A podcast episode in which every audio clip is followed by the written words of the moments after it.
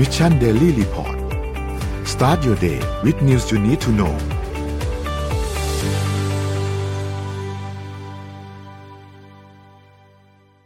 สวัสดีครับวินดีต้อนรับเข้าสู่ Mission Daily Report ประจำวันที่ 29 สิงหาคม 2565 นะครับ วันนี้คุณอยู่กับเรา 3 คนตอน7โมงถึง8โมงเช้า สวัสดีพี่ปิ๊ก สวัสดีพี่เอ็มครับ สวัสดีครับ ครับเดี๋ยววันนี้เราค่อยๆ ไปอัปเดตเรื่องราวต่างๆกันนะครับ ว่ามีอะไรเกิดขึ้นบ้างในช่วง 24 ชั่วโมงที่ผ่านมา จริงๆต้องบอกว่าช่วงนั่นแหละเสาร์อาทิตย์เลยนะครับ แล้วก็วันนี้อัปเดตหนึ่งอย่างคือเราจะไม่ได้มีการอัปเดตตัวเลขของโควิดกันแล้วนะครับ ซึ่งก็เป็นไปตามสถานการณ์ณปัจจุบันนั่นแหละนะครับ เราก็เริ่มสนใจเรื่องของตัวเลขกันน้อยลงเนาะทั้งตัวเลขการฉีดวัคซีนแล้วก็ตัวเลข ของผู้เชื้อรายใหม่นะครับ แต่ก็อยากให้ทุกท่านก็ระมัดระวังการใช้ชีวิตไว้นะครับ คิดว่าจริง ๆ ตอนนี้หลายๆท่านอาจจะเริ่มถอดหน้ากากบ้างแล้ว เวลาไปบางที่ที่มันโปร่งๆหรือว่า outdoor ต่างๆนะครับ ซึ่งก็จริงๆก็ไม่ได้ผิดกฎหมายอะไรแล้วนะครับ มันก็ไม่ได้ไม่ได้ต้องบังคับแล้วนะครับ แต่ก็ใครจะใส่ก็ใส่ ใครจะไม่ใส่ก็ก็ไม่ใส่นะครับ ก็แล้วแต่ท่านนะครับ แต่ก็ระมัดระวังตัวกันไว้ด้วยนะครับพี่รุถัดมาครับ ขอดูตัวเลขเศรษฐกิจครับ ริ่มต้นที่ตลาดหลักทรัพย์ครับเซ็ตบ้านเรา 1,644.78 บวก 0.08%นะครับเมื่อช่วงวันศุกร์ที่ผ่านมานะครับไปดูถัดไปฮะหุ้นต่างประเทศครับ ดาวโจนส์ครับติดลบ 3.03%นะครับ NASDAQ ครับติดลบ 3.94%นะครับ NYSE ครับติดลบ 2.67%นะครับฟุตซี่100 ติดลบ 0.70%นะครับแล้วก็หังเสงนะครับบวกขึ้นมา 1.01%ตลาดหุ้นที่สหรัฐเองลงค่อนข้างเยอะ เดี๋ยววันนี้เราค่อยๆ เจาะกันไปทีละประเด็นนะครับว่ามันเกิดอะไรขึ้นนะครับถัดมาครับราคาน้ำมันดิบครับน้ำมันดิบเนี่ยอยู่ที่ 93.06 และ 100.99 นะครับ ทั้งคู่เนี่ยบวกมา 0.58 กับ 1.66%นะครับ ก็ถือว่าช่วงนี้เนี่ยราคาน้ำมันดิบโลกเนี่ยนะครับ ปรับตัวขึ้นมาพอสมควรเลยนะครับ ถัดมาครับ ทองคำครับอยู่ที่ 1,738.14 นะครับ ติดลบ 1.17%นะครับ แล้วก็คริปโตเคอเรนซีครับบิตคอยครับ ก็ร่วงมาไม่ถึง 20,000 นะครับอยู่ที่ประมาณ 1 9ื่นนะครับก็วิ่งวิ่งอยู่แถวนี้นะครับอีเทเรียมอยู่ที่ประมาณ 1,480 นะครับ Binance ครับ279 นะครับ Solana 31.64 แล้วก็ Bitcoin 1.52 นะครับอะนี่ก็เป็นอัปเดตตัวเลขทั้งหมดครับพี่ปิ๊กมีสแตทใช่ไหมครับวันนี้ มีครับมีโอเคครับอ่าสแตทมาเลยครับ ตัวแรกเป็นอ่าตัวนี้เป็นเรื่องของสถิติเรื่องความหนาแน่นของ port ท่าเรือนะครับครัในบประเทศต่างๆทั่วโลกนะครับ อันดับหนึ่งคือที่สิงคโปร์นะครับ ที่เซี่ยงไฮ้เนี่ยเยอะที่สุดก็คือ 43.5 TEU นะครับ TEU ก็คือจำนวน turnover ของของตู้คอนเทนเนอร์นะครับ เป็นหน่วยที่เขาใช้กันในวงการอะเรียกว่าชิปปิ้งแล้วกันนะครับ อันดับสองสิงคโปร์ อันดับสามสี่ห้าหกเป็นของจีนทั้งหมดนะครับ อันดับเจ็ดคือที่ปูซานอะแปดอยู่ที่เทียนจิน แล้วก็เก้าฮ่องกงสิบคือที่เนเธอร์แลนด์ สังเกตว่าตอนนี้เนี่ย ดูเฉพาะเก้าในสิบอันดับอยู่ที่เอเชียนะครับ แล้วก็หกในเก้าเป็นของจีนเห็นว่าธุรกิจเศรษฐกิจโลกตอนนี้ชิปปิ้งเขาเรียกว่า center เลยนะชิปปิ้งcenter ของโลกอยู่ที่จีนทั้งหมดนะครับ ไม่ว่าจะเป็นทางด้านขนส่งอะไรต่างๆนะครับ สิ่งหนึ่งที่น่าสังเกตตรงนี้ก็คือสิงคโปร์ครับ สิงคโปร์เนี่ย port ไม่ได้ใหญ่นะครับ คือถ้าใครเคยอ่านข้อมูลหรืออะไรต่างๆ จะรู้ว่าท่าเรือของสิงคโปร์ไม่ได้ใหญ่เลยครับในขณะที่ไทยเนี่ย เรามีถึงสองท่าเรือเนาะเรามีแหลมฉบังกับคลองเตยนะครับ แต่ทำไม volume เราสู้สิงคโปร์ไม่ได้ อันนี้น่าสนใจนะครับ เพราะว่าเราต้องเข้าใจนะว่านี่มันคือนี่กำลังจะคุยคือเรื่องระบบล้วนๆอืมเพราะว่าการทำเรื่องคอนเทนเนอร์เนี่ย คือ มันทีมันทีมันเละมันมาใส่มันอาศัยการจัดการนะครับ ก็คือเราลองดึงภาพเนาะสิงคโปร์ประเทศที่ไม่ได้ใหญ่มาก สามารถมี volume การเข้าออกของคอนเทนเนอร์ได้เป็นอันดับสองเนี่ยซึ่งถ้าจัดการแบบธรรมดาก็คือเอาของจากเรือลำแรกขึ้นมาบนบก แล้วก็โหลดลงไปเรือลำที่สองสิงคโปร์ไม่มีที่ขนาดนี้ได้อยู่แล้ว นี่คือระบบเขาคือเขาเขามีเทคโนโลยีที่เรียกว่าเรือจากเรือไปเรืออืม โอนกันเลยอะนะครับ แล้วก็มีทางบางอย่างเนี่ยก็คือแบบเป็นการเวียนะครับเวียปุ๊บเลี้ยวมาปุ๊บแล้วก็ทำเอกสารแล้วก็วนออกไปเดี๋ยวจะหาข้อมูลเรื่อง operation ของของ port ที่สิงคโปร์มามาเล่าให้ฟังว่าทำไมประเทศเล็กๆอย่างสิงคโปร์ถึงมีจำนวนคอนเทนเนอร์เข้าออกได้มากเป็นอันดับสองของโลกนะครับ อันนี้คุยเรื่องนี้สนุกมากนะครับอะไปต่อไปครับ อันนี้เป็นเรื่องของหนี้เพื่อการศึกษานะครับ ที่สหรัฐอเมริกาก็มีเหมือนกัน อันนี้ก็เป็นสิ่งปกติว่า นักศึกษาในรัฐไหนเนี่ยเป็นนักศึกษาที่มีมีมีมูลค่าที่สูงสุดอันดับสุดคือ District of Columbia นะครับรองมาก็แมริแลนด์จอร์เจียเวอร์จิเนียฟลอริดานะครับ ต่ำสุดคือปัตโตริโกกับนอร์ทดาโกตานะครับ อันนี้อ่าเป็นก็เหมือนบ้านเราเขาเรียกกยศนะ ก็คือกองทุนเพื่อผู้ยืมเพื่อการศึกษานะครับ สังเกตว่านี่ที่สูงสูงจะเป็นนี่ที่อยู่ในเมืองใหญ่ เพราะว่าค่าเทอมแพง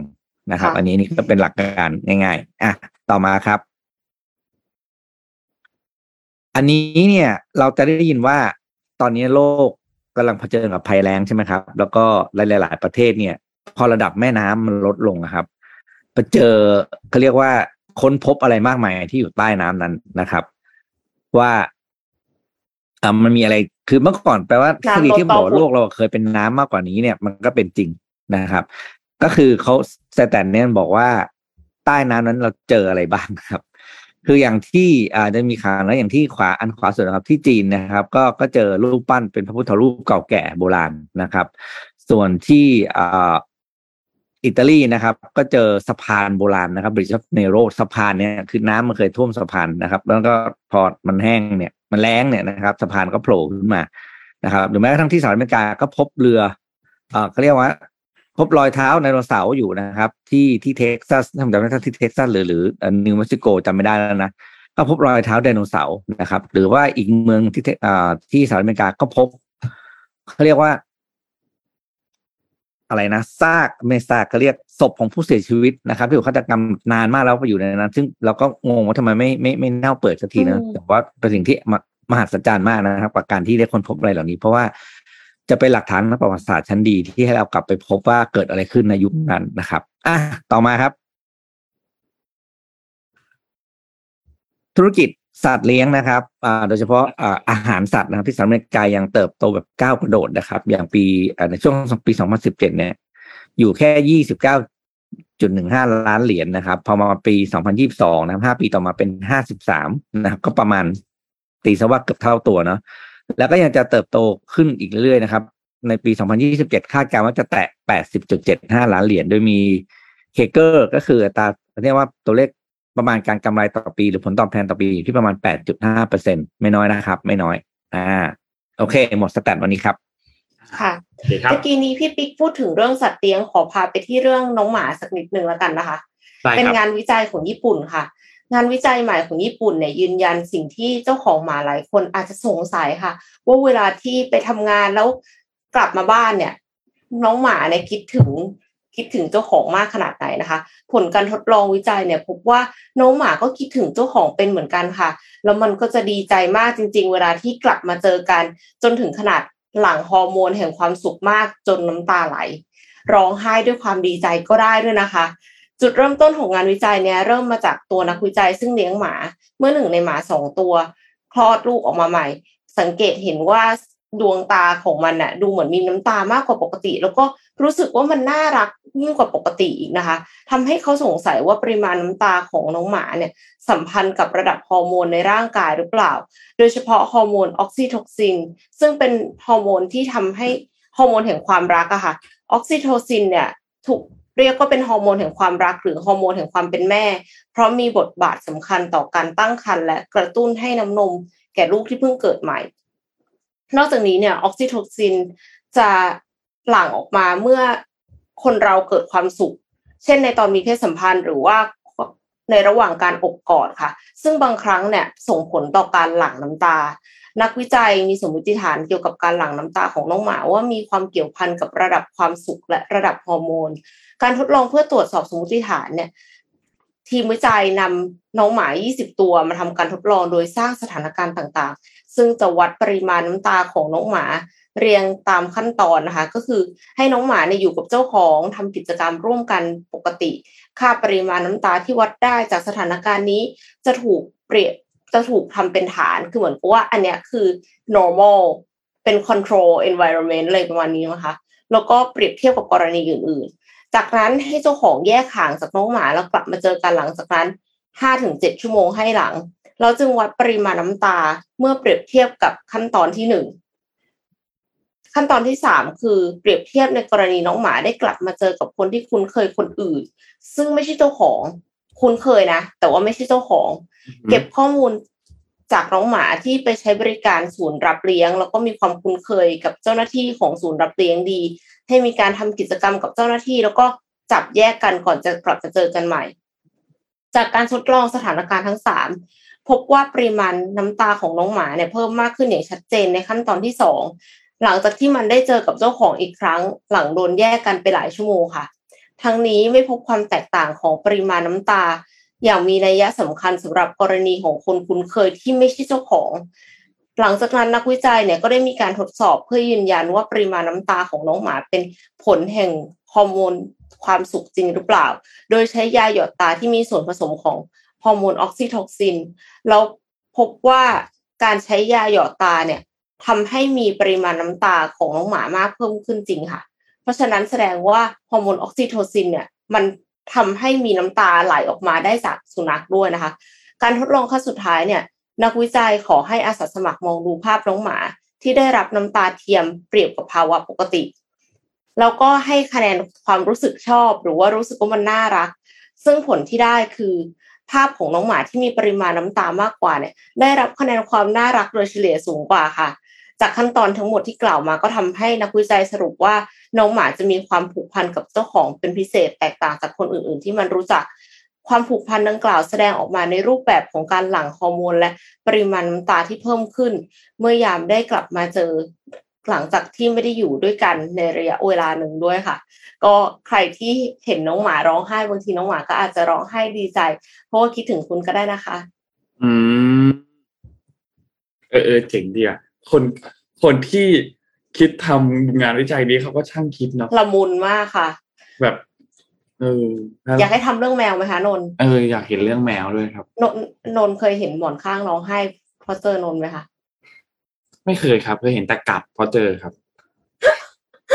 โอเค ตอนนี้ทาสแมวเริ่มเริ่มเหม็นกันแล้วนะกัดกับขวนพอเจอเนี่ยในเห็นบ่อยเลยครับนี่วันนี้ข้างนอกบ้านทุกท่านมืดกันไหมฮะข้างนอกบ้านมืดค่ะมืดตึ๊บเลยครับฝนเหมือนแบบแบบ เตรียมตกเลยอะน่ากลัวมากวันนี้นะครับ ก็ใครเดินทางใคร work from home ได้การุณา work from home จริงครับ work from home ได้ work from home ครับ เดินทางให้น้อยที่สุดครับ วันนี้หน้าฝนน่ากลัวมากเลยครับ เดี๋ยวนนพาไปอัปเดตเรื่องราวถัดมาครับ ขอพามาดูที่ยูเครนแล้วก็รัสเซียนิดหนึ่งครับ คือตอนนี้สงครามของรัสเซียแล้วก็ยูเครนเนี่ยต้องบอกว่าผ่านมาก็ประมาณหกเดือนและครึ่งปีแล้วนะครับ ตอนนี้เนี่ยนะครับต้องบอกว่าภาพรวมตอนนี้มีข้อมูลอันหนึ่งนะครับจาก UNHCR นะครับเขาบอกว่าตอนนี้อย่างน้อยชาวยูเครนเนี่ย13 ล้านรายนะครับ ที่ต้องมีการผัดถิ่นออกจากบ้านของตนเองนะครับ ก็จะแบ่งเป็นหลายกลุ่มเลยตามไปยังต่างประเทศนะครับ ซึ่งส่วนใหญ่ที่จะถูกที่ประเทศปลายทางเนี่ยส่วนใหญ่จะเป็นโปแลนด์นะครับ ประมาณ 6.6 ล้านคนนะครับ ส่วน อีกกลุ่มหนึ่งนะครับก็ตัดสินใจกลับบ้านนะครับ โดยเฉพาะในพื้นที่ที่เป็นแบบกรุงเคียฟนะครับ ไปเป็นพื้นที่ที่เป็นพื้นที่สู้รบนะครับคาร์คีฟโอเดสซา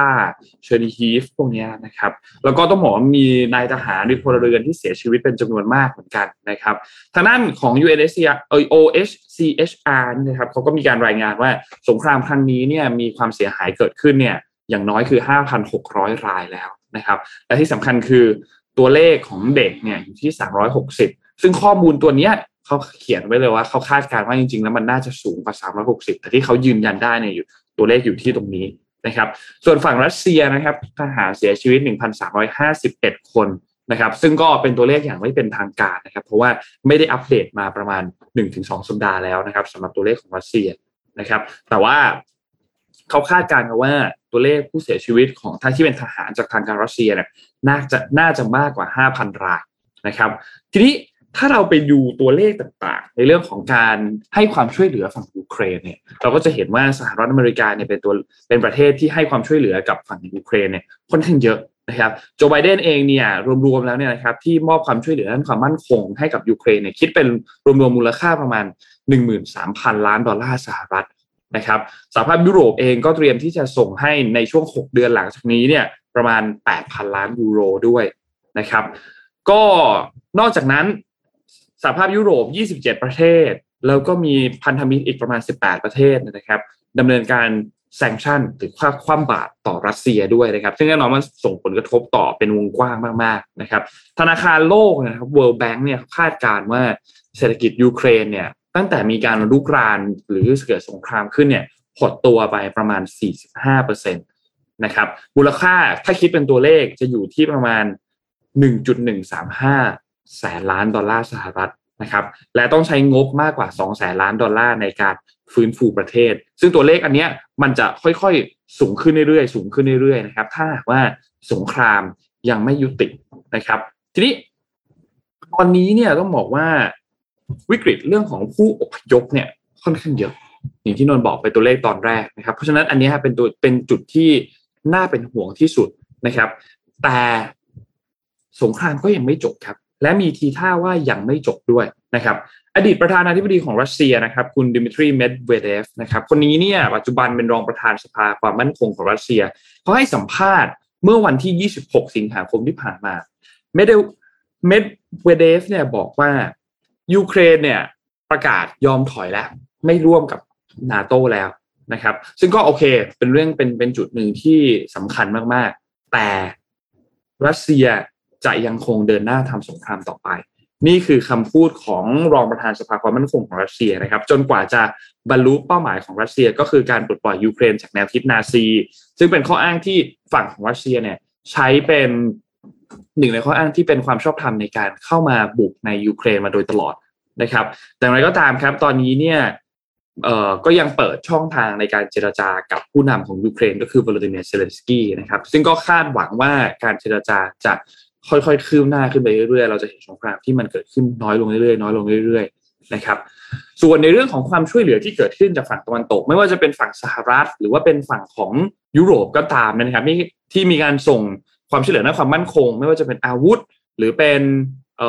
สิ่งต่างๆ ที่มาช่วยต่อกรกับรัสเซียเนี่ยนะครับนายเมดเวเดฟเนี่ยก็บอกว่า จริงๆแล้วเนี่ยอาวุธที่ส่งมาเนี่ยยังถือว่าไม่ได้เป็นภัยคุกคามต่อรัสเซียมาก เพราะว่าระยะพิสัยของอาวุธอันนี้มันค่อนข้างสั้นนะครับ ซึ่งก็น่าสนใจเหมือนกันนะครับว่าว่าจะเป็นอย่างไรนะครับจริงๆ ภาพรวมตอนนี้เนี่ยสำหรับเรื่องของสงครามเนี่ยนะครับ ต้องบอกว่าถ้าหน้าข่าวมันก็ซาลงไปเยอะ แต่สถานการณ์มันยังคงตึงเครียดอยู่นะครับก็อยากให้ทุกท่านเนี่ยติดตามสถานการณ์อันนี้และโดยเฉพาะอย่างยิ่งคือประเด็นเกี่ยวกับเรื่องของโรงไฟฟ้านิวเคลียร์นะครับที่ชื่อว่าซาปอริสเซียนะครับวลาดิเมีร์เซเลนสกี้เองก็บอกว่าสถานการณ์ตอนนี้กับโรงไฟฟ้าตรงนี้เนี่ยความเสี่ยงสูงมากนะครับ เพราะว่ามีการรายงานว่าเอ่อกองกำลังกองทัพของรัสเซียเนี่ยเข้ามายึดพื้นที่บริเวณตรงนี้ แล้วมีการตัดการเชื่อมต่อ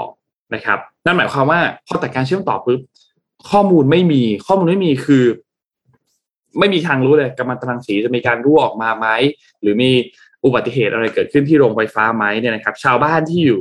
ใกล้พื้นที่โรงไฟฟ้าตอนนี้เนี่ย มีการได้รับการจ่ายตัวไอโอดีนชนิดเม็ดแล้วนะครับ เพราะว่าลดความอันตรายของสารกัมมันตภาพรังสีนะครับ ก็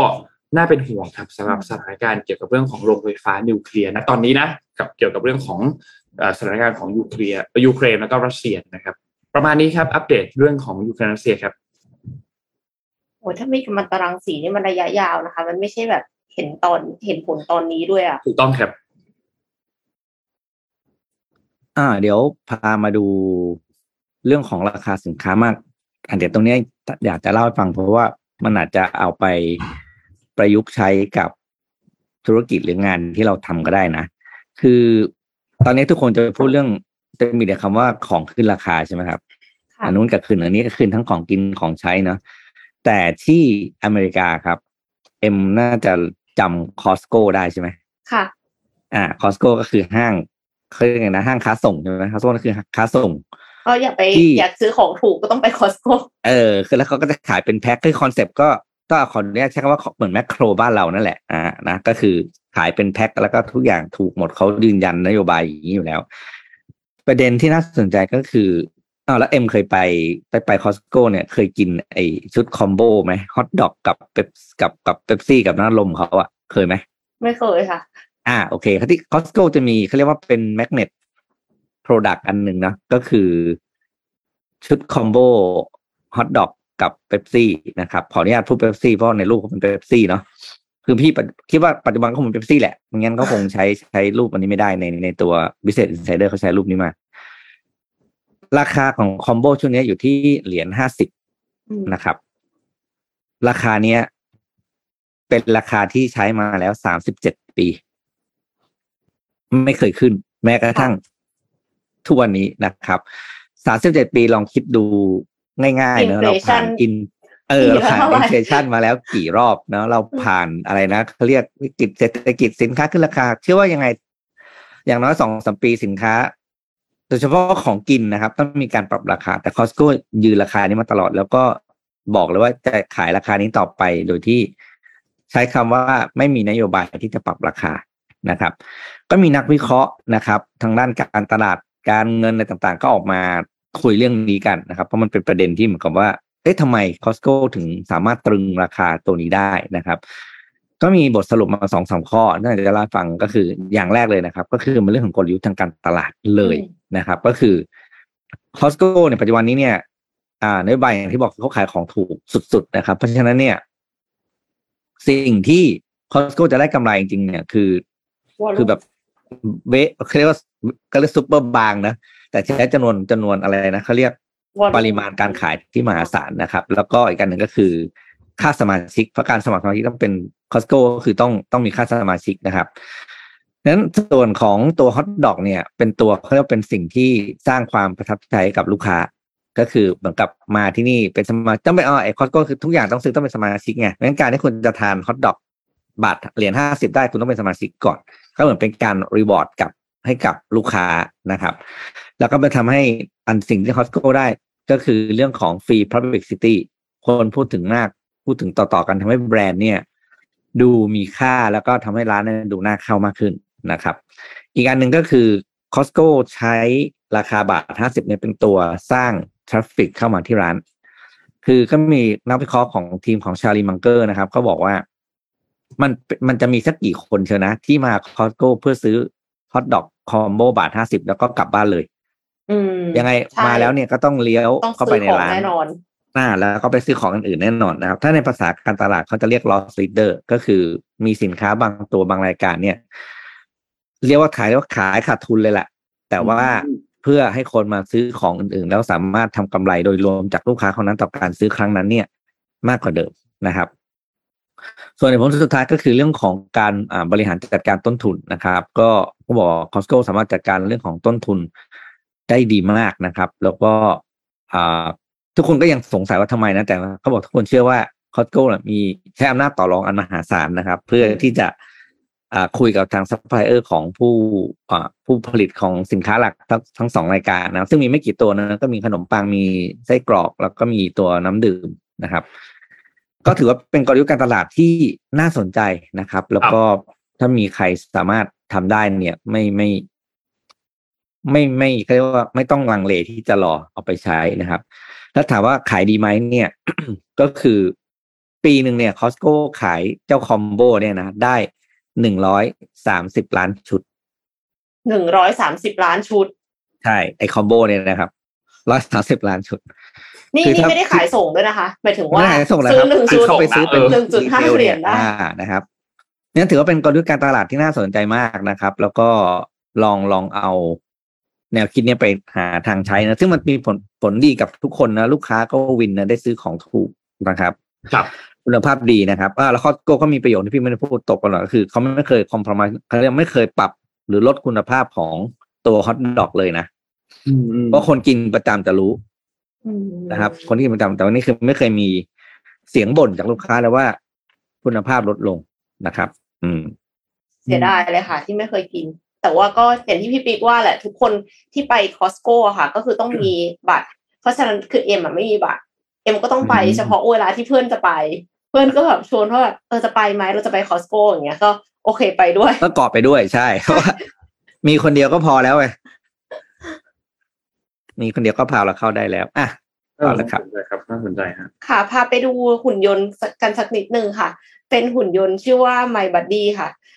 หุ่นยนต์อันนี้มันเป็นผู้ช่วยของเรา แล้วก็ทำได้หลายอย่างด้วยนะคะ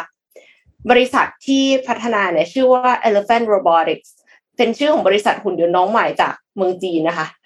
ที่เน้นวิสัยทัศน์การสร้างหุ่นยนต์สำหรับทุกชีวิตค่ะ ก่อตั้งในปี 2016 บริษัทหุ่นเปิดตัวหุ่นยนต์ที่ร่วมปฏิบัติงานหรือว่า Cobot Collaborative Robot ซึ่งพัฒนามาจาก Raspberry Pi แพลตฟอร์มคอมพิวเตอร์นิยมขนาดเล็กนะคะ ในหุ่นในวงการหุ่นยนต์แล้วก็สินค้า IoT ซึ่งล่าสุดเนี่ยก็ได้เปิดตัวชื่อว่าหุ่นยนต์ตัวเนี้ย ชื่อว่า My Buddy ค่ะ โคบอทที่น่ารักแล้วก็ทำงานได้หลายอย่างนะคะ ตอนนี้คือวางจำหน่ายแล้วด้วยค่ะ My Buddy เนี่ยเป็นโคบอทที่มีแขนช่วยจับสองแขน แต่ละข้างมีวงรัศมีการทำงานอยู่ที่ 280มิลิเมตรรับน้ำหนักได้ข้างละ 250 กรัม เคลื่อนไหวอย่างอิสระค่ะ มี degree of freedom หรือว่าค่าความอิสระเนี่ยอยู่ที่ 13 ซึ่ง 13 หมายความว่าอะไรมากกว่าแขนมนุษย์ค่ะ แขนมนุษย์เนี่ยมี degree of freedom เพียง 7 เท่านั้น หมายความว่าแขนกลของ My Buddy เนี่ยสามารถทำงานได้อย่างอิสระเรียนแบบลักษณะการขยับแบบมนุษย์ได้ เช่น โบกธง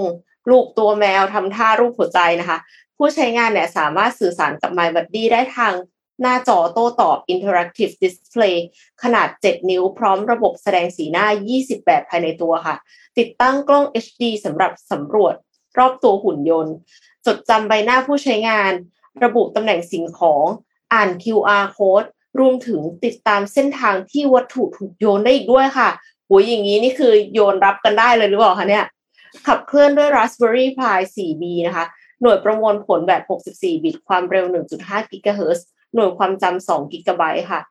สำหรับการประมวลผลของปัญญาประดิษฐ์ AI ระบบเนี่ยยังทำงานผ่านระบบ Open Source ทำให้ผู้ใช้งานสามารถเข้าเข้ามาปรับแต่ง Python ได้ด้วยนะคะ คืออยากจะสร้างชุดคำสั่งเพิ่มเติมก็คือสามารถสร้างได้ถ้ารู้ Python นะ ผ่านการเชื่อมต่อด้วยระบบด้วยพอร์ต USB หรือพอร์ต LAN ได้รวมถึง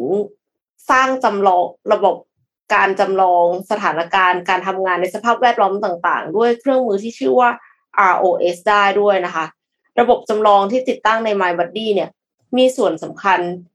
ที่ผู้พัฒนาต้องการให้ผู้ใช้นำไปต่อยอดในฐานะ cobot ที่ครบเครื่องพวกคือแต่ละคนก็คือ อยากให้ robot ตัวเองอะทำงานไม่เหมือนกันใช่ไหมคะ แต่ว่าถ้าคุณมีความรู้ความสามารถในการเขียน Python คุณก็สามารถที่จะเขียน Python เพื่อสั่งงานโคบอทได้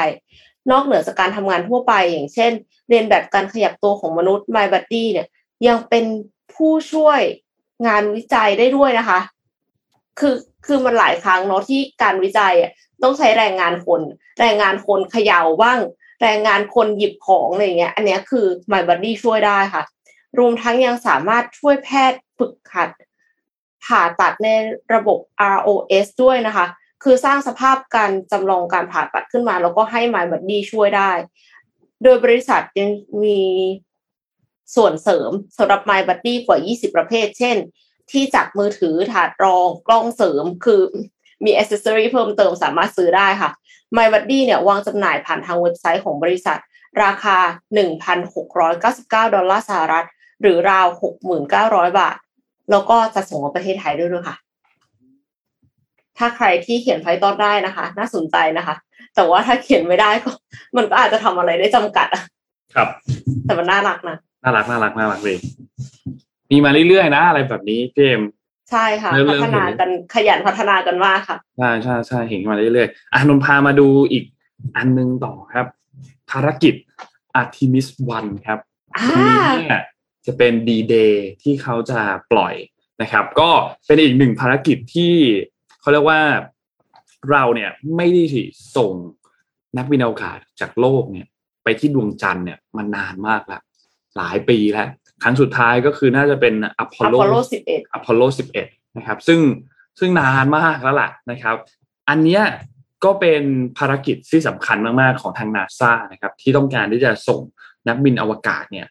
ไปที่ดวงจันทร์นะครับ แต่ต้องบอกว่าเขาไม่ได้ส่งไปในวันนี้นะ คือดีเดย์เนี่ยคือวันนี้ นะครับคือวันที่ 29 สิงหาคมนะครับที่จรวดรุ่นรุ่นใหม่นะครับ Space Launch System นะครับจะปล่อยตัวไปนะครับก็เป็นจรวดของทางด้านองค์การนาซานะครับก็จะนำยานตัว Orion Capsule นะครับออกจากวงโคจรวงโคจรโลกนะครับเพื่อที่จะพุ่งทะยานไปบินทดสอบรอบดวงจันทร์ แล้วก็เตรียมนำมนุษย์อวกาศเนี่ยกลับไปที่ ดวงจันทร์อีกครั้งหนึ่ง คิดว่าน่าจะภายในระยะเวลา 3-4 ปีข้างหน้า เราน่าจะได้เห็นภารกิจนี้กันนะครับ โครงการรอบนี้เนี่ยเป็นภารกิจที่ชื่อว่า Artemis 1 นะครับ ก็เป็นอีกเป็นจุดเป็นการเริ่มต้นใหม่อีกครั้งหนึ่งนะครับ ของภารกิจในการพามนุษย์ไปเหยียบบนดวงจันทร์กันอีกครั้งหนึ่งนะครับ ซึ่งต้องบอกว่ามันนานมากแล้วเนาะตั้งแต่ตอนปี 1972 นะครับ ภารกิจอพอลโล 17 ที่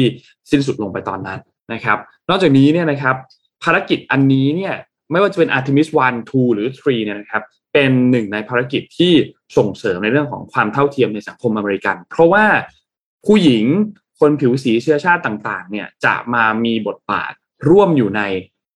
พวกนี้หมดเลยนะครับ ไม่ว่าจะเป็น STEM เนี่ยมีหมดเลย S คือ science นะครับ T คือ technology E คือ engineering นะครับ และ M เนี่ยคือ mathematics นะครับ ก็คือคณิตศาสตร์นะครับ ก็จะมี สัดส่วนมาร่วมกันทั้งหมดเลยนะครับ ซึ่งอย่างที่บอกครับวันนี้เนี่ยวันที่ 29 สิงหาคมนะครับ เวลาที่นู่นคือ8โมง33 ถ้าเวลาที่ไทยจะตรงกับตอน6โมง33 6โมงเย็นนะครับจรวด SLS เนี่ยนะครับซึ่งเป็นจรวดอันหนึ่งที่ต้องบอกว่าน่าสนใจมากๆนะครับก็จะทะยานขึ้นจากศูนย์อวกาศเคนเนดีที่รัฐฟลอริดานะครับภายในระยะเวลาเนี่ยสชั่วโมงนะครับ ก็ เพื่อที่จะทดสอบกันเหมือนเป็นแบบเขาเรียกว่าซ้อมใหญ่อะเหมือนเป็นซ้อมใหญ่นะครับ ในปี 2025 เนี่ยเขาคาดการณ์กันว่านะครับ น่าจะนำนักบินอวกาศที่เป็นผู้หญิง และเป็นชาวอเมริกันที่ไม่ใช่คนผิวขาวคนแรกที่จะลงเหยียบบนพื้นผิวดวงจันทร์ปี 2025 นะครับ เพราะฉะนั้นภารกิจครั้งนี้มันมี 3 ครั้งอาร์ทิมิสหนึ่งสองสามนะครับ ครั้งที่หนึ่งครั้งที่สองเนี่ยก็เหมือนเป็นแบบซ้อมอะ และครั้งที่สามเนี่ยจะเป็นของจริงละนะครับ ในภารกิจครั้งนี้เนี่ยคือครั้งที่หนึ่งเนี่ยนะครับไม่ได้มีมนุษย์เดินทางไปด้วยเลยคนเดียวนะครับ แต่ว่าจะมีการนำอุปกรณ์ทดสอบต่างๆนะครับ ที่เตรียมขึ้นไปนะครับ เพื่อช่วยให้การเดินทางเนี่ยในรอบหน้าเนี่ยมันปลอดภัยมากยิ่งขึ้นนะครับ ก็จะบรรจุเอาไว้ในตัวยานนะครับศูนย์ต่างๆนะครับ มีสัมภาระต่างๆ เพื่อที่จะเก็บข้อมูล แล้วก็เป็นสิ่งที่มีประโยชน์นะครับ แต่แม้ว่าจะไม่มีคน แต่เขาก็จะมีเป็นหุ่นจำลอง ที่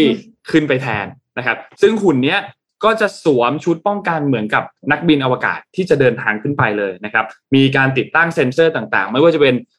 วัดรังสี วัดแรงสั่นสะเทือนวัดอะไรต่างๆเนี่ยนะครับ เพื่อที่จะดูว่าเอ๊ะไอชุดที่เราออกแบบมาเนี่ยมันปลอดภัยไหมนะครับ แล้วถ้ามันไม่ปลอดภัยต้องมีการปรับปรุงต้องมีการอะไรบ้าง นะครับ นอกจากนี้เนี่ยก็จะมีดาวเทียมที่เป็นดาวเทียมที่ว่า CubeSat นะครับ เป็นดาวเทียมเล็ก ๆ นะครับ มันก็ไม่ได้เล็กแบบเล็กอย่างนี้นะ ขนาดก็ประมาณแบบกล่องรองเท้านะครับ คือก็ไม่ได้เล็กมากนะ ก็ก็กลางๆ แต่ก็ถือว่าเล็กแหละ แล้วก็จะนำไปปล่อยในอากาศที่นอกสถานีอวกาศเป็นครั้งแรกด้วยนะครับ เพื่อที่จะมีการทดสอบทางไบโอโลจีต่างๆ นะครับ เพื่อดูว่ามันมีปฏิกิริยาต่อสิ่งมีชีวิตต่างๆ ยังไง พวกยีสต์สาหร่าย ฟังใจเห็ดราต่างๆนี่นะครับ เพื่อดูว่า ภายใต้สภาวะแวดล้อมที่มันไม่เอื้อต่อการมีชีวิตของสิ่งมีชีวิตหลาย ๆ อย่างเนี่ยมันสามารถมันมีปฏิกิริยาอย่างไรบ้างนะครับ โดยสรุปแล้วเนี่ยเขาจะใช้เวลากันทั้งหมดเนี่ยนะครับ 42 วันนะครับ แล้วก็ไอตัวยานเนี่ยขนสัมภาระได้เยอะมากนะครับแม็กซ์เนี่ยคือ 95,000 กิโลกรัมนะครับ ก็น่าสนใจมากครับ เป็นอีกยานลำหนึ่งนะครับที่สำคัญมาก ๆ เลย ต่อภารกิจในครั้งนี้นะครับ ก็อย่างที่บอกครับว่าเดินทางเนี่ย ยิงปล่อยออกมาจากโลกนะครับ พอหลุดชั้นบรรยากาศมาปุ๊บโจจรวดเนี่ยจรวดนำส่งมันก็จะแยกตัวออกมาใช่ไหมครับพอแยกตัวออกมาปุ๊บก็จะเดินทางเป็นเส้นทางที่เดินทางไปเข้าสู่ดวงจันทร์ละพอไปถึงดวงจันทร์ปุ๊บเนี่ยนะครับก็จะวนรอบดวงจันทร์รอบหนึ่งนะครับ แล้วก็เดินทางกลับเข้ามานะครับ แล้วก็ตกลงอยู่ตกตกลงไปในมหาสมุทรใน โลกอีกครั้งหนึ่งนะครับ ก็นับว่าเป็นอีกหนึ่งภารกิจที่สำคัญมากเลยนะครับ แต่อันหนึ่งที่นนสงสัยมากเลยคือเฮ้ยมันนานจังอะเราเราไปครั้งล่าสุดเนี่ยปีหนึ่งพันเก้าร้อยเจ็ดสิบกว่าอะไรอย่างงี้ใช่ไหมครับ แต่มันใช้เวลามากกว่าประมาณห้าสิบปีเลย กว่าเราจะกลับมาจะจะมีแผนที่จะกลับไปดวงจันทร์กันอีกทีหนึ่งเนี่ยนะครับ ก็ น่าสนใจมากนะครับสำหรับตัวภารกิจในครั้งนี้อยากให้ทุกท่านเนี่ย รอติดตามกันดูเพราะว่าตื่นเต้นมากเลยนะมันไม่ต่างกับการที่เราดูหนังแบบอวกาศสักเรื่องหนึ่งเลยอะนะว่าอันนี้เป็นจุดหนึ่งที่น่าสนใจมากครับ รอดูครับกับภารกิจในครั้งนี้6โมง33 ตอนเย็นของที่ไทยนะครับ ค่ะไหนๆก็อยู่ที่เรื่องของอวกาศแล้วนะคะ ไปเรื่องของอวกาศอีกสักเรื่องหนึ่งค่ะจะเป็นเรื่องของแหล่งพลังงานค่ะ ยุโรปเนี่ยมองหาแหล่งพลังงานอันใหม่ ศึกษาความเป็นไปได้ในการใช้ solar power ในอวกาศค่ะ องค์การอวกาศยุโรป ESA เนี่ยได้จัดทำโครงการชื่อว่า Solaris นะคะ ซึ่งเป็นโครงการที่จะตั้งเป้าพลังผลิตไฟฟ้าจากพลังงานแสงอาทิตย์บนอวกาศ หรือว่า SBSP เพื่อลดการผลิตพลังงานไฟฟ้าจากเชื้อเพลิงบนโลก ซึ่งส่งผลให้เกิดการเพิ่มขึ้นของคาร์บอนไดออกไซด์จำนวนมาก และส่งผลกระทบต่อการเปลี่ยนแปลงภูมิอากาศของโลกค่ะ ตอนนี้เนี่ยเขามีแนวคิดเบื้องต้นของการผลิตพลังงานไฟฟ้าจากพลังงานแสงอาทิตย์บนอวกาศ ซึ่งย่อว่า SBSP นั่นนะคะใช้วิธีการส่งยานอวกาศที่ติดตั้งแผงโซลาเซลล์ขนาดใหญ่ กลางไว้บนอวกาศค่ะ ระดับวงโคจรค้างฟ้า geostationary Earth orbit หรือว่า GEO ความสูง 36,000 กิโลเมตร โดยมีจุดเด่นเรื่องการรับพลังงานแสงอาทิตย์อย่างเต็มที่ ในขณะที่การติดตั้งแผงโซลาเซลล์บนโลกเนี่ย อาจจะมีเมฆหรือว่าสภาพอากาศไม่เอื้อมหน่วย อย่างที่ปัจจุบันนี้นะคะ หลายบ้านน่าจะฝนตกแล้ว ผู้อำนวยการทั่วไปขององค์การอวกาศยุโรป กล่าวว่าพลังงานแสงอาทิตย์ จากอวกาศจะเป็นก้าวสำคัญ เพื่อลดการปล่อยคาร์บอน แล้วก็ความเป็นอิสระด้านพลังงานสำหรับยุโรปค่ะ คือตอนนี้ยุโรปไม่ค่อยมีความอิสระด้านพลังงานนะคะ อย่างที่ทุกท่านทราบกันดี พอมีปัญหาเรื่องรัสเซียยูเครนนะคะ แล้วก็ไม่ได้ซื้อขายก๊าซธรรมชาติกันนี่ก็คือต้องกลับไปใช้ถ่านหินเลยทีเดียว ถ้ากลางโซล่าสามหมื่นหกพันกิโลเมตรเหนือโลกได้นะคะ ก็น่าจะช่วยได้เยอะทีเดียว การศึกษา อันนี้ตอนนี้คือเขาการกำลังทำ feasibility study การศึกษาความเป็นไปได้ค่ะ เก็บข้อมูลเบื้องต้นของโครงการนี้เนี่ยจะเป็นการศึกษารายละเอียด เกี่ยวกับการใช้พลังงานไฟฟ้าในแต่ละครัวเรือน เปรียบเทียบกับกำลังการผลิตไฟฟ้าในปัจจุบัน เพื่อทราบจำนวนพลังงานไฟฟ้าที่เหมาะสมสำหรับการสร้างบนอวกาศ คาดว่าภายหลังการประชุมการหารือในช่วงปลายปีนี้ โครงการ Solaris เนี่ยจะถูกเสนอ เข้าที่ประชุมคณะรัฐมนตรีของอีซ่าเพื่อพิจารณาในเดือนพฤศจิกายนนี้ค่ะ แนวคิดนี้จริง ๆ ไม่ใช่สิ่งใหม่ค่ะ คิดมาตั้งแต่ปี 1960 แล้วค่ะ ก็คือไม่ไม่แพ้กันกับอพอลโล 17 ครั้งล่าสุดที่ไปดวงจันทร์ใช่ไหมคะครับ แต่ว่ามันเพิ่งจะมากลายเป็นประเด็นที่ผู้คนให้ความสนใจจำนวนมากรวมถึงประเทศอังกฤษ แล้วก็ประเทศจีน ที่มีแผนก่อสร้างโรงงานผลิตกระแสไฟฟ้าในวงโคจร เช่นเดียวกันค่ะ ก็ติดตามเลยนะคะ คือ solar rooftop บนบ้านเนี่ยอาจจะไม่พอแล้วนะคะ ไปบนอวกาศกันเลยทีเดียวค่ะ โอ้ยเอาขุดแล้วก็ตามไม่ทันแล้ว แต่ก็ อืมจะมีแต่เรื่องดีๆนะเออ ทีนี้ก็ไอ้แปลกใจเหมือนกันนะทำไมแบบประเทศอื่นเขามีข่าวเรื่องอะไรให้เราดูได้ตลอดเลยนะคะ เออ นี่บ้านเราไม่ต้องหนีไทยเราเขาก็ประกาศเหมือนกันใช่ไหมพี่ว่าจะไปดวงจันทร์อะอ่าเขาประกาศไว้เมื่อประกาศเหมือนกันนะแต่ว่านี่ไม่แล้วอะปีที่แล้วสร้างสร้างความเป็นฮาเลยไม่เห็นอัปเดตเท่าไหร่จะไปดวงจันทร์ พูดถึงดวงจันทร์เนี่ยขายของใครยังไม่เคยอ่านหนังสือของบอสแล้วหนังสือเก่านะเรื่องคิดจะไปดวงจันทร์อย่าหยุดแค่ปักซอยเรื่องนั้นดีมากนะใครยังไม่เคยอ่านต้องกลับไปอ่าน เป็นรายเทมแล้วนะพี่บิ๊กหายากเป็นรายเทมครับ เพราะว่าเหมือนจะไม่มีพิมพ์เพิ่มนะ แต่ว่าเล่มนั้นเล่มนั้นดีจริงๆเป็นเล่มนั้นเล่มนั้นเป็นเล่มเล่มแรกที่ออกตอนนั้นที่เพิ่งรู้จักบอสใช่ไหมแล้วเขาก็ออกเล่มนั้นเป็นเล่มแรกเอ็งว่าเล่มนั้นสร้างชื่อเลยนะดังมากๆแล้วก่อนหน้านั้นจะมีเล่มเรื่อง marketing everything แล้วก็ จะหมายจะบอกว่าหาซื้อยากเหมือนกันถ้าถ้าเป็น collector เนี่ยตอนนี้หาซื้อยากนะครับ ใครสะสมหนังสือบอสเนี่ยอ่าครับล่าสุดเพิ่งได้รางวัลอะไรนะเอ็ม Techsauce เหรอคะใช่ใช่ Sauciest Founder The Sauciest Founder ค่ะ น่าสนใจมากนะ Tech Global Summit คือคือในในชื่อของเขาเรียกว่าอะไร candidate อันนั้นอะมีหลายชื่อมากเลยนะแล้วเป็นชื่อแบบ เป็นชื่อโหดๆทั้งนั้นเลยอะในนั้น name big name big name หมดเลยอะคือพูดชื่อใครมาก็รู้จักหมดเลยนะครับเป็น big name อะไรก็ก็ขอแสดงความยินดีกับบอสด้วยแสดงความยินดีกับบอสด้วยค่ะแสดงความดีกับทีมงาน Mission ทุกคนด้วยนะครับ ก็ถือว่าช่วยช่วยกันเนาะนี่คือเรียกว่าเป็นเป็นอะไรเป็นข่าวดีแล้วกันข่าวดีของ Mission เดี๋ยวบอสบอกบอสจะปิดซอยเลี้ยงใช่ไหมครับผมเหรอคะซอยเลี้ยงนะฮะเตรียมเลยค่ะอ่าเดี๋ยวไปดูข่าวตัวอ่าเขาเรียกว่าอะไรนะ password manager บริษัทหนึ่งแล้วกันครับ ก็ปกติเนี่ยเราจะมี password ในเว็บไซต์ หรือว่าแอปอะไรต่างๆใช่ไหมครับ แล้วมันก็จะมี service อีกอันหนึ่ง service ที่เขาเรียกว่าเหมือนกับ password manager ก็คือเป็นเป็น password ใหญ่ เป็น master password เพื่อช่วยให้เรา access เข้ากับแต่ละอันได้โดยที่เราไม่ต้องจำอะไรอย่างเงี้ยเนาะผลปรากฏว่าเมื่อสัปดาห์ที่ผ่านมาครับ last pass ชื่อชื่อชื่อแอปนะครับ ซึ่งเป็น password manager อันหนึ่งเนี่ย โดนแฮ็กซะเองครับ อืมอ้าว LastPass เนี่ยก็เป็นหนึ่งใน provider ของการทำเรื่องของ password manager เนี่ย มันใช้ได้เลยนะครับ ใหญ่เหมือนกันมีผู้ใช้สามสิบสามล้าน user นะครับ ล่าสุดเนี่ยทางผู้บริหารระดับสูงนะครับ ก็ออกมาเปิดเผยว่าเมื่อวันพฤหัสที่ผ่านมาเนี่ยเขาอ่าเป็นไหมครับ ทางบริษัทเนี่ย ตรวจสอบพบอ่า unauthorized party นะครับ ก็คือใครก็ไม่รู้นะครับ เนี่ยเข้า access มาที่ระบบของเขาผ่านบัญชีของเดฟคนหนึ่งนะครับ ซึ่งพอเข้ามาแล้วเนี่ยก็แน่นอนระบบมันตรวจจับได้นะครับ แล้วก็อ่ามีการรีพอร์ตขึ้นมาว่ามีการโดน access เข้ามา แต่ว่าทาง LastPass เนี่ยยืนยันว่าข้อมูลต่างๆ ของลูกค้าเนี่ยจะไม่ถูกดึงออกไป เพราะว่าเขาเป็น password manager ไงเขาเป็นเหมือนประตูประตูด่านหน้า ใช่ครับประตูด่าหน้าปุ๊บเบรกเข้ามาปุ๊บเนี่ย ก็จะต้องเจอ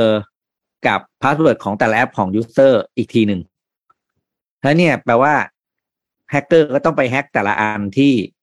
ที่ user นั้นเนี่ยมี password user password อะไรไว้กันหนึ่งนะครับ เพราะฉะนั้นเนี่ย LastPass บอกว่าก็อ่าไม่ได้นิ่งนอนใจนะครับ ก็ได้มีการยกระดับอ่า cybersecurity ขึ้นนะครับ แต่ว่าก็ยืนยันว่าไม่มีข้อมูลใด ๆ ของผู้ใช้งานเนี่ยถูก ดูดออกไป ไม่ว่าจะเป็นเรื่องของชื่อที่อยู่บัญชีบัตรเครดิตอะไรต่างๆ เพราะว่าตัว system ของ LastPass เองเนี่ย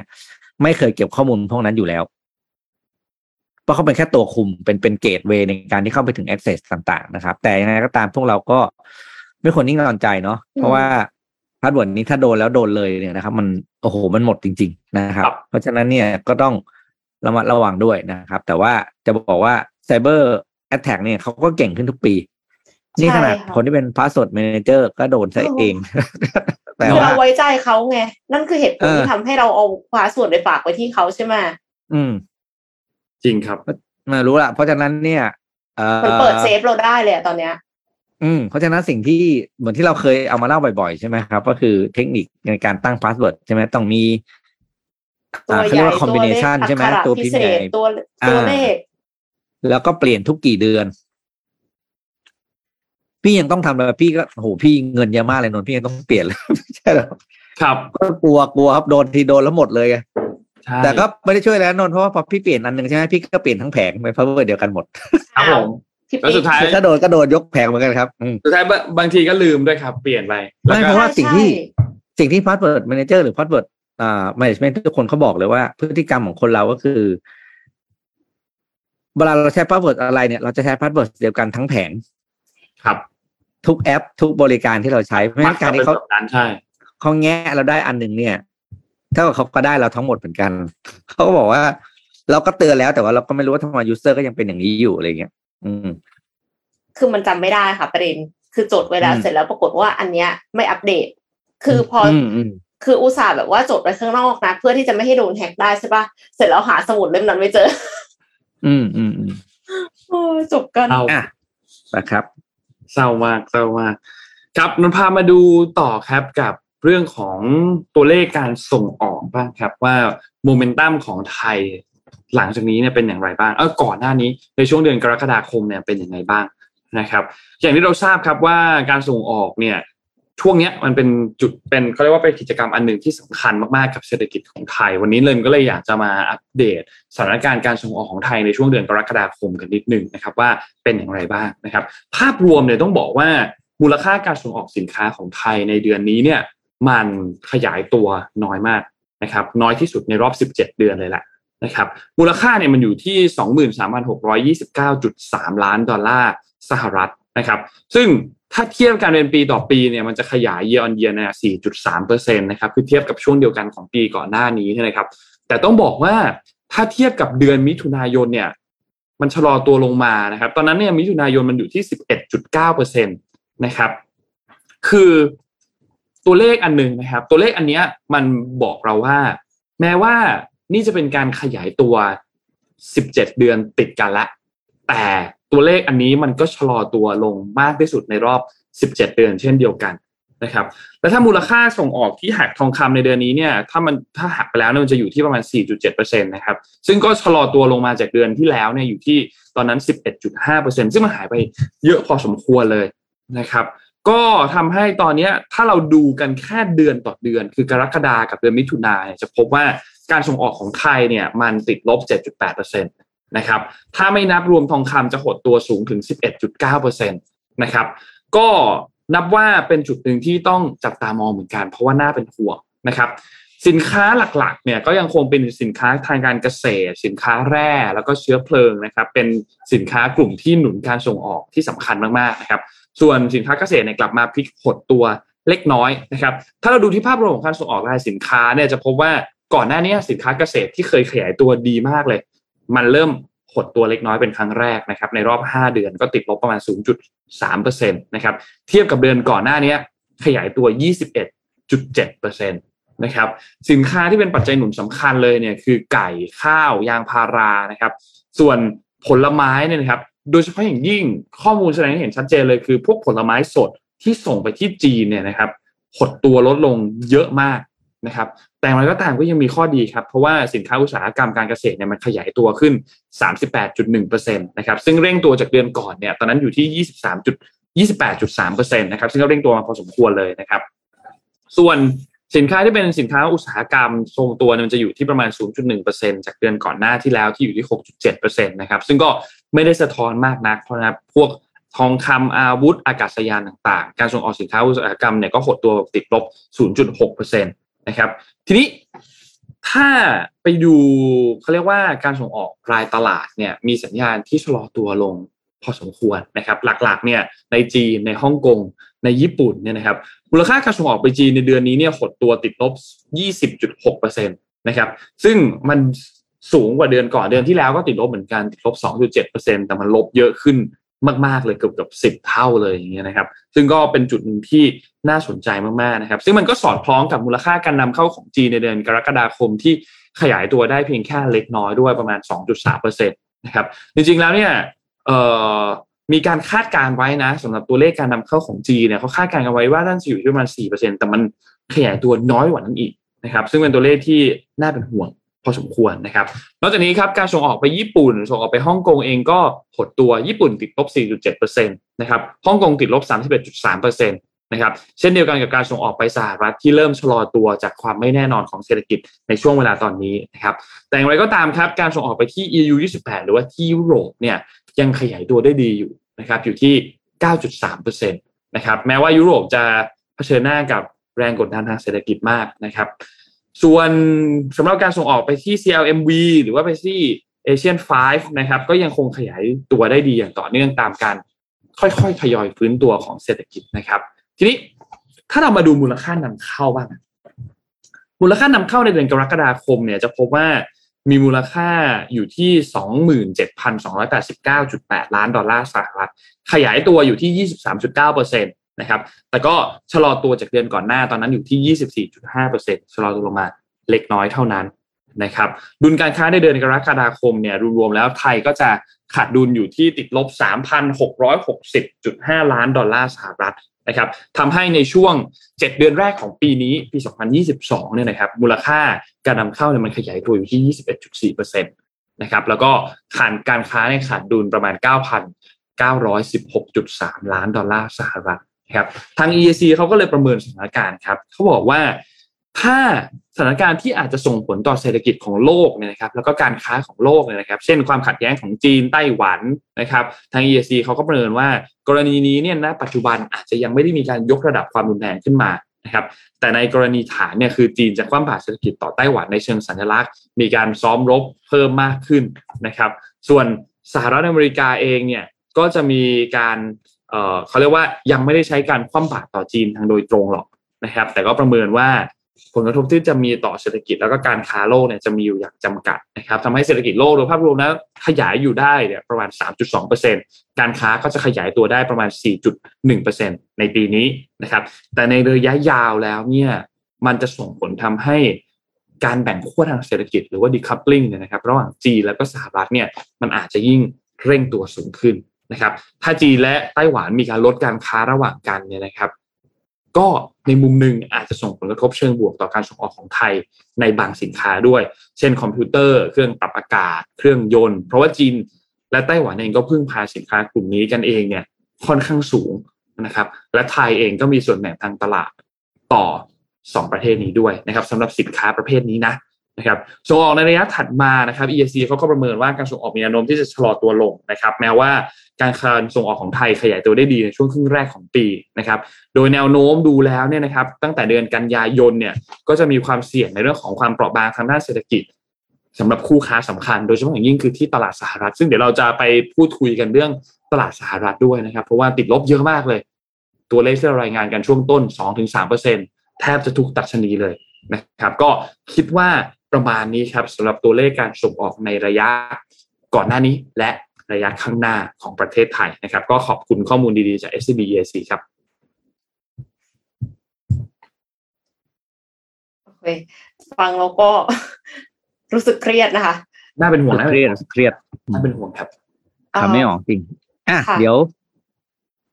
เดี๋ยวไปดูเรื่องของผล เอ้ยเราเราเล่าเรื่องราคาพลังงานในยุโรปที่ขึ้น ไปยังยังใช่ไหมยังครับ อ่า โอเคครับ ตอนนี้ไม่ใช่แต่แค่บ้านเรานะ ที่ค่าไฟแพง ตอนนี้ที่ยุโรปครับ ก็กำลังเจอปัญหาก็คือ all time high เลยนะครับ เรื่องของค่าไฟค่าพลังงานต่างๆ อันนี้ทั้งแน่แน่นอนเนื่องมาจากเรื่องของวิกฤตของรัสเซียยูเครนนั่นเองนะครับ ที่ฝรั่งเศสเยอรมันนะครับ ก็ได้ประกาศราคาค่าไฟฟ้าและค่าเขาเรียกว่าค่าฮีทนะค่าก็คือค่าผลิตความร้อนในช่วง ฤดูหนาวนี่ออกมาแล้วนะครับ ก็ตามคาดครับก็คือ เป็นราคาที่สูงที่สุดเลยเขาเรียกเป็น all time high นะครับ โดยราคาค่าไฟที่ฝรั่งเศสเนี่ยราคาค่าไฟล่วงหน้านะครับ ก็คือขึ้นไปยี่สิบห้าเปอร์เซ็นตนะครับขึ้นไปแตะที่หนึ่งหนึ่งหนึ่งพันหนึ่งร้อยสามสิบยูโรต่อเมกะวัตต์อาวนะครับ ซึ่งไม่เป็นครั้งแรกเลยนะครับ ที่ราคาเนี้ย เลยเลยที่เขาเรียกว่าเส้นหนึ่งพันยูโรนะครับขณะเยอรมันเองเนี่ยก็ประกาศค่าไฟออกมาเนี่ยก็คือเพิ่มสามสิบสามเปอร์เซ็นต์นะครับไปไปใกล้เคียงที่หนึ่งพันแล้วคืออยู่ที่เก้าร้อยเก้าสิบห้ายูโรต่อเมกะวัตต์อาวในขณะที่อังกฤษนะครับเราต้องใช้คำว่าสหราชอาณาจักรนะครับ ค่า heating cost นะครับ เพิ่มขึ้นหนึ่งร้อยเจ็ดสิบแปดเปอร์เซ็นต์สำหรับฤดูหนาวร้อยเจ็ดสิบแปดเปอร์เซ็นต์ร้อยเจ็ดสิบแปดเปอร์เซ็นต์นะครับ ก็คือเกือบสองเท่านะครับ แล้วก็ยังไม่มีเขาเรียกว่า ยังไม่มีซีลิงใช่ไหมยังไม่มีเพดานว่าจะหยุดเมื่อไหร่นะครับ เพราะว่าขึ้นอยู่กับดีมานในการใช้อีกเช่นกันนะครับ ซึ่งแน่นอนว่าราคาพลังงานเหล่านี้เนี่ยขึ้นกันต่อเนื่องมาหกสัปดาห์แล้ว เนื่องจากรัสเซียเนี่ยลดปริมาณการส่งออกพลังงานไปยังยุโรปนะครับ แล้วก็รวมถึงท่อส่งแก๊สหนึ่งท่อเนี่ยมีการปิดปรับปรุงด้วยนะครับทำให้ เขาเรียกว่าเป็น อ่าเขาเรียกว่าผลอะไรนะเขาเรียกผีซ้ำน้ำพลอยใช่ไหมทำให้ปัญหาเนี่ยหนักขึ้นไปอีกนะครับ แล้วก็ยังไม่มีแนวโน้มว่าราคาพลังงานในยุโรปจะลดลงนะครับ ตอนนี้ยุโรปบอกเลยว่าเหนื่อยจริง ๆ เพราะว่าเรื่องของวิกฤตพลังงานนี่แหละเพราะฉะนั้นคนไทยไม่ต้องเสียใจ เรามีเพื่อนพลังงานแพงนะครับ ก็คิดว่าเป็นกันทั่วโลกอะค่ะ อืมนะครับ ยาวๆครับเรื่องนี้พี่ปิ๊กพูดถึงเรื่องพลังงานเอ็มขอพาไปต่ออีกสักเรื่องหนึ่งนะคะ ซึ่งก็คือเป็นเรื่องพลังงานเช่นเดียวกัน แต่ว่าเป็นพลังงานจากใบไม้เทียมค่ะใบไม้ เทียม เทียมด้วย ใช่ นักวิทยาศาสตร์จากมหาวิทยาลัยเคมบริดจ์นะคะ สหรัฐอาณาจักรเดี๋ยวจะพูดว่าประเทศอังกฤษพัฒนาต้นแบบใบไม้เทียมผลิตเชื้อเพลิงสร้างพลังงานจากแสงแดดคาร์บอนไดออกไซด์และน้ำค่ะ ประหยัดพื้นที่ด้วยการลอยตัวเหนือผิวน้ำเป็นใบไม้แล้วก็ลอยลอยลอยลอยไปอย่างนี้นะคะ ใช้พลังงานหมุนเวียนบนโลกแล้วก็เป็นมิตรกับสิ่งแวดล้อม โดยงานวิจัยนี้เนี่ยได้รับการตีพิมพ์ในวารสาร Nature ค่ะการพัฒนาต้นแบบใบไม้เทียมครั้งนี้เป็นการต่อยอดจากการพัฒนาต้นแบบใบไม้เทียมครั้งแรกในช่วงปี 2019 ที่ใช้วัสดุตัวดูดซับแสงอาทิตย์ที่เรียกว่า perovskite จำนวนสองตัว จับคู่กับตัวเร่งปฏิกิริยาโคบอลต์และใช้น้ำคาร์บอนไดออกไซด์ผลิตออกซิเจน ไฮโดรเจน และคาร์บอนมอนอกไซด์สิ่งที่ผลิตออกมาได้คือออกซิเจน ไฮโดรเจน และก๊าซคาร์บอนมอนอกไซด์นะคะ ซึ่งถูกนำไปผลิตก๊าซสังเคราะห์หรือว่า syngasสำหรับใช้เป็นเชื้อเพลิงค่ะ การพัฒนาต้นแบบใบไม้เทียมครั้งแรกในปี 2019 เนี่ย ใช้โครงสร้างที่มีความซับซ้อน เช่น โครงสร้างที่เป็นแผ่นกระจกหนา เคลื่อนย้ายได้ลำบาก เขาก็เลยมีการปรับปรุง พอปรับปรุงต้นแบบใบไม้เทียมล่าสุดเนี่ย ใช้วัสดุที่เบากว่าประเภทโพลีเอสเตอร์ เคลือบด้วย indium tin oxide และใช้ตัวเร่งปฏิกิริยาแพลตินัมซึ่งมีความโปร่งใสยืดหยุ่น ป้องกันน้ำและความชื้นโดยใช้วัสดุคาร์บอนทำให้ลอยน้ำได้ค่ะ เคลื่อนย้ายสะดวกมากกว่าแล้วก็ไม่สูญเสียประสิทธิภาพในการผลิตพลังงานด้วย ทั้งนี้การพัฒนาใบไม้เทียมเนี่ย ก็ยังเป็นเพียงต้นแบบเพื่อการศึกษาเท่านั้น เมื่อเทียบกับใบไม้ธรรมชาติ โดยใช้สัดส่วนเท่ากัน ยังยังได้ผลน้อยมากนะคะ ก็คือผลิตไฮโดรเจนได้เพียงแค่ 0.58%แล้วก็คาร์บอนมอนอกไซด์ได้ 0.053%เท่านั้น ถ้าเทียบกันกับของธรรมชาติ แต่ว่าสำหรับต้นแบบใบไม้เทียมที่ถูกพัฒนาขึ้นเนี่ย มีขนาดตั้งแต่ 1.7 เซนติเมตรไปจนถึง 100 เซนติเมตร อาจจะต่อยอดในอนาคตได้ปรับเปลี่ยนขนาดพัฒนาต้นแบบให้มีลักษณะใหญ่ขึ้น เพื่อผลิตพลังงานเชื้อเพลิงในปริมาณที่มากพอสำหรับการใช้จริงค่ะ คือ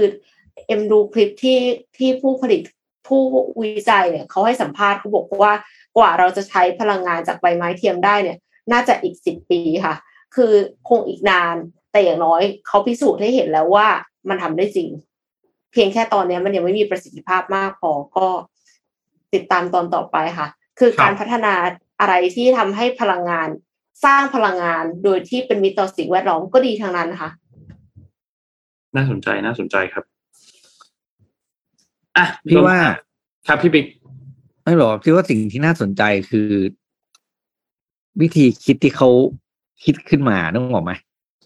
ว่าเขาจะลองทำอะไรขึ้นมาสักอย่างพี่ว่าความรู้เนี่ย มันส่วนหนึ่งนะ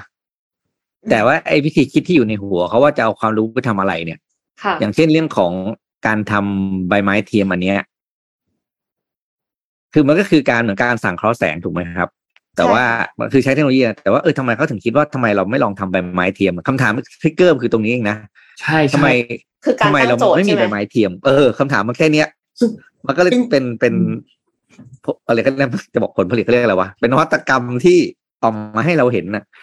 เนี่ยสิ่งนี้คือสิ่งที่แบบ เออโอ้โหแบบ ยอมรับเป็นจริงว่าวิธีการคิดเขาเนี่ยเขามีที่มาของความคิดได้เก่งมากๆ ครับนนนนับถือมากนะคือคืออาจจะไม่ใช่แค่ประเด็นอันนี้อย่างเดียว แต่ว่าเวลาเราทำงานหรือเวลาทำอะไรก็ตามเนี่ย แล้วคนที่เป็นคนจุดประกายไอเดียอันแรกขึ้นมา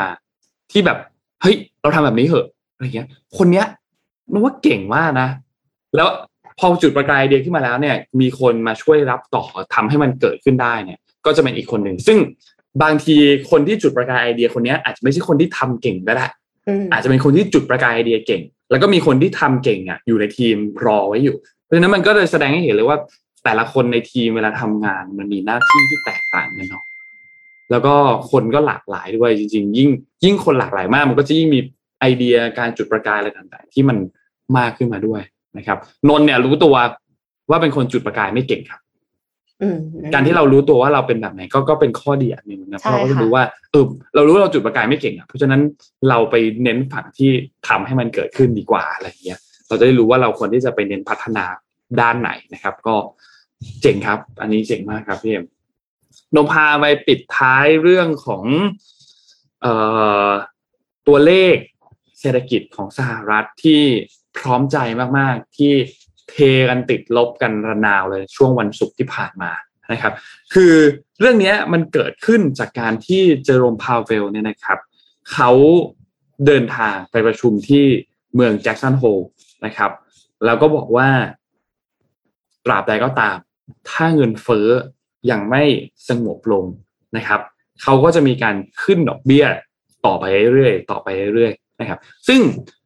จุดยืนครั้งนี้ของเจอโรมพาวเวลหรือว่าประธานของเฟดเนี่ยเป็นจุดยืนที่น่าสนใจมาก เพราะว่าตัวเลขต่างๆของเศรษฐกิจสหรัฐเนี่ยแม้ว่ายังมีความแข็งแกร่งอยู่เขาว่าขึ้นอัตราดอกเบี้ยแรงๆมาเนี่ยสองรอบแล้วนะครับ ก่อนหน้านี้เนี่ยตลาดเขาคาดการณ์กันว่า เออจอร์มพาเวลหรือว่าเฟดเนี่ยไม่น่าจะขึ้นดอกเบี้ยแรงๆอีกรอบหนึ่งแล้วล่ะเพราะตัวเลขต่างๆเริ่มดีขึ้นแล้วนะครับ ตัวเลขเงินเฟ้อล่าสุดที่ประกาศออกมาเนี่ย มันก็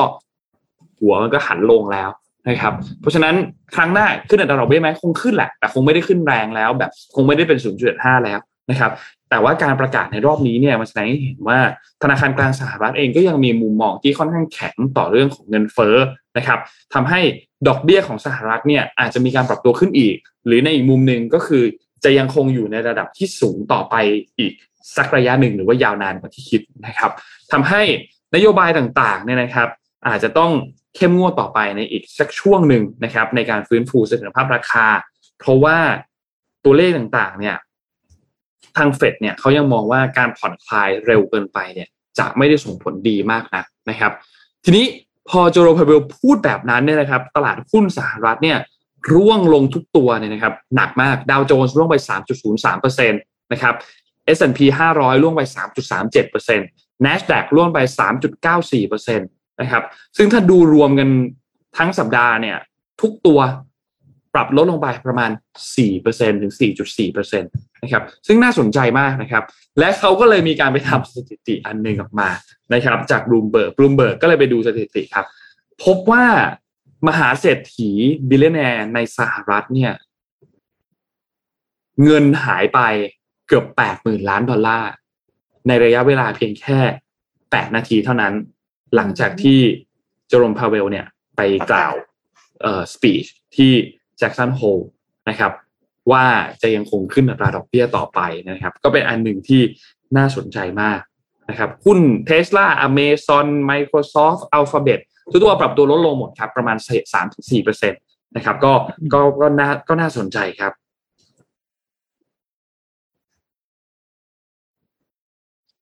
ค่ะ วันนี้น่าจะครบถ้วนไหมคะนน น่าน่าจะครบถ้วนแหละครับ เดี๋ยวพรุ่งนี้เรามาต่อกันจริงๆมีอีกหลายเรื่องเลย เดี๋ยวพรุ่งนี้เรามาต่อกันอีกทีหนึ่งนะครับ คิดว่าวันนี้ก็ใครที่ขับรถก็ก็ขอให้ท่านโชคดีนะครับ คิดว่ารถน่าจะติดมหาศาลแน่นอนนะครับ ถ้าเป็นไปได้ work from home ก็ก็ work from home เถอะครับ วันนี้จะได้จะได้อย่างนั้นก็ไม่เศร้ามากนะครับนนดูลองดูพยากรณ์อากาศในแอป เนี่ยรู้สึกว่าจะตกตลอดทั้งวันเลยนะครับก็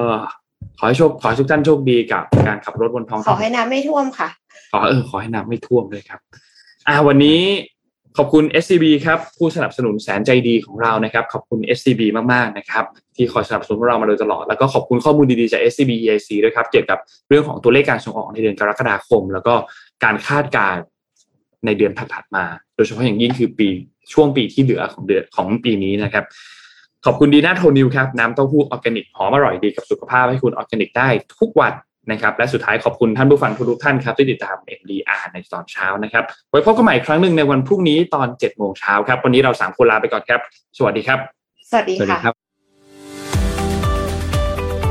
Mission Daily Report start your day with news you need to know